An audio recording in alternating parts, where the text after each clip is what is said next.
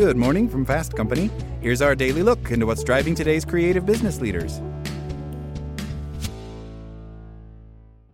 This podcast is sponsored by Ramp. Are you the decision maker in your company? Consider this. For the first time in decades, there's a better option for a corporate card and spend management platform. Meet Ramp, the only corporate card and spend management system designed to help you spend less money so you can make more. Most corporate credit cards offer points as incentives, but those points amount to less than their worth in real cash value. Ramp's business cards offer you cash back, real money in your pocket.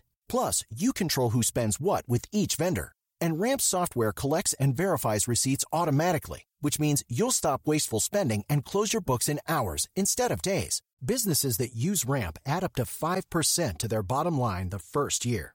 If you're a decision maker, adding Ramp could be one of the best decisions you've ever made. And now get $250 when you join Ramp for free. Just go to ramp.com slash easy. Ramp.com slash easy. R-A-M-P.com slash easy. Cards issued by Sutton Bank and Celtic Bank members FDIC terms and conditions apply. As a longtime foreign correspondent, I've worked in lots of places, but nowhere as important to the world as China. I'm Jane Perlez, former Beijing bureau chief for the New York Times. Join me on my new podcast, Face Off US versus China, where I'll take you behind the scenes in the tumultuous US China relationship. Find Face Off wherever you get your podcasts. Good morning from Fast Company. Here's our daily look into what's driving today's creative business leaders. Walk into a bishop's salon in Denver, Tampa, or San Francisco, and you'll experience a cacophony of sound vacuum cleaners, hair dryers, thumping music, running water, clanging of bowls and spoons, and conversation. Lots of conversations among the 35 to 45 clients who sit for appointments each day. In the past two years, some customers have indicated they're over it and don't want to talk, talk, talk. And Bishop CEO Lee Feldman got the message loud and clear. Late last year, the chain rolled out the option to make a silent appointment at its 42 nationwide locations, cueing stylists to cut the chit chat. And while most hairstylists tend to be social, Feldman says some of them actually enjoy the break in conversation at work. A lot of people just want to escape this conversational madness and have quiet, Feldman says. The world is a noisy place, and it's getting louder. At the same time, people may be less tolerant of noise in the post pandemic work world. As employees head back to the office, 52% of office workers say they are concerned that noise levels in the office will make them less productive, according to a recent survey by HR Magazine. Nearly two thirds of those people say they fear they'll get fed up if their noisy coworkers break their concentration, and 42% worry that they'll slip into noise rage if colleagues become too loud.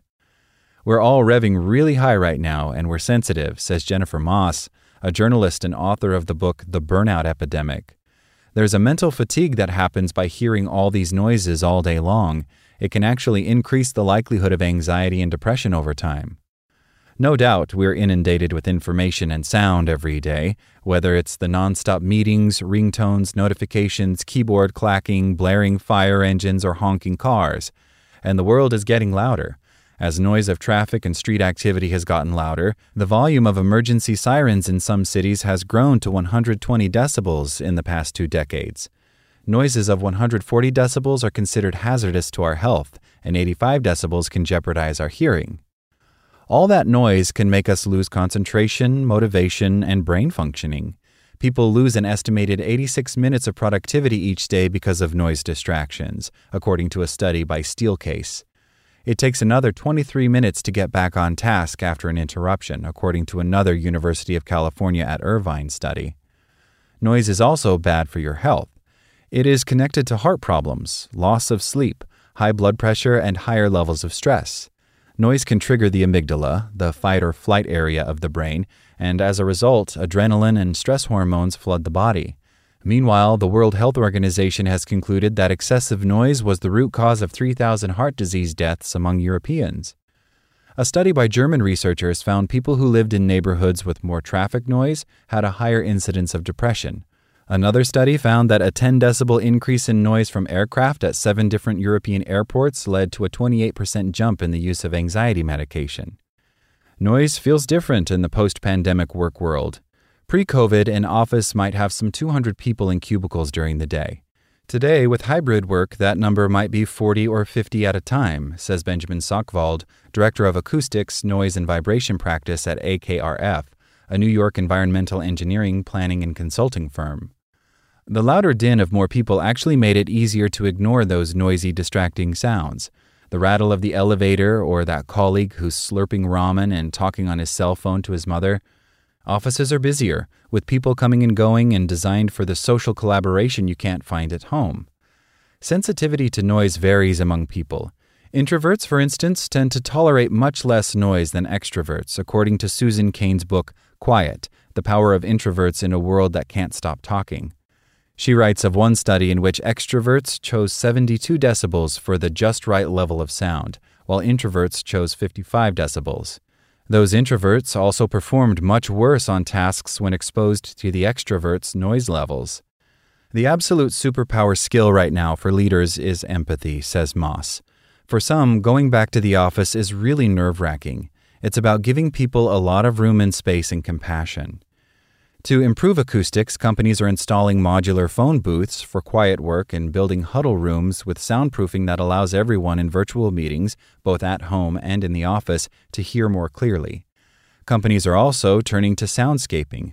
One UK soundscaping company, Moodsonic, does this by playing a wide range of nature sounds, from the babbling of a stream to island forests, inside client offices, and thereby silencing noisy conversations or a surge in activity.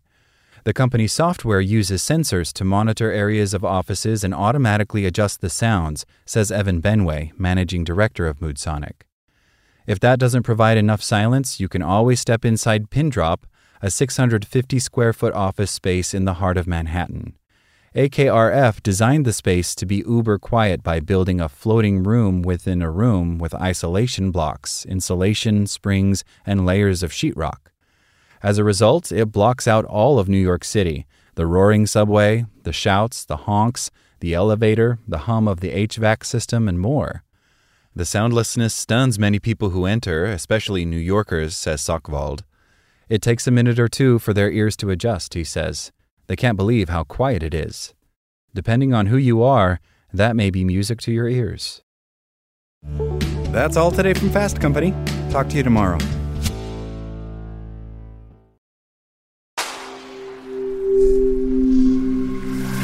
SpokenLayer. Without the ones like you, who work tirelessly to keep things running, everything would suddenly stop. Hospitals, factories, schools, and power plants, they all depend on you. No matter the weather, emergency, or time of day, you're the ones who get it done. At Grainger, we're here for you with professional grade industrial supplies. Count on real time product availability and fast delivery. Call clickgrainger.com or just stop by. Grainger for the ones who get it done.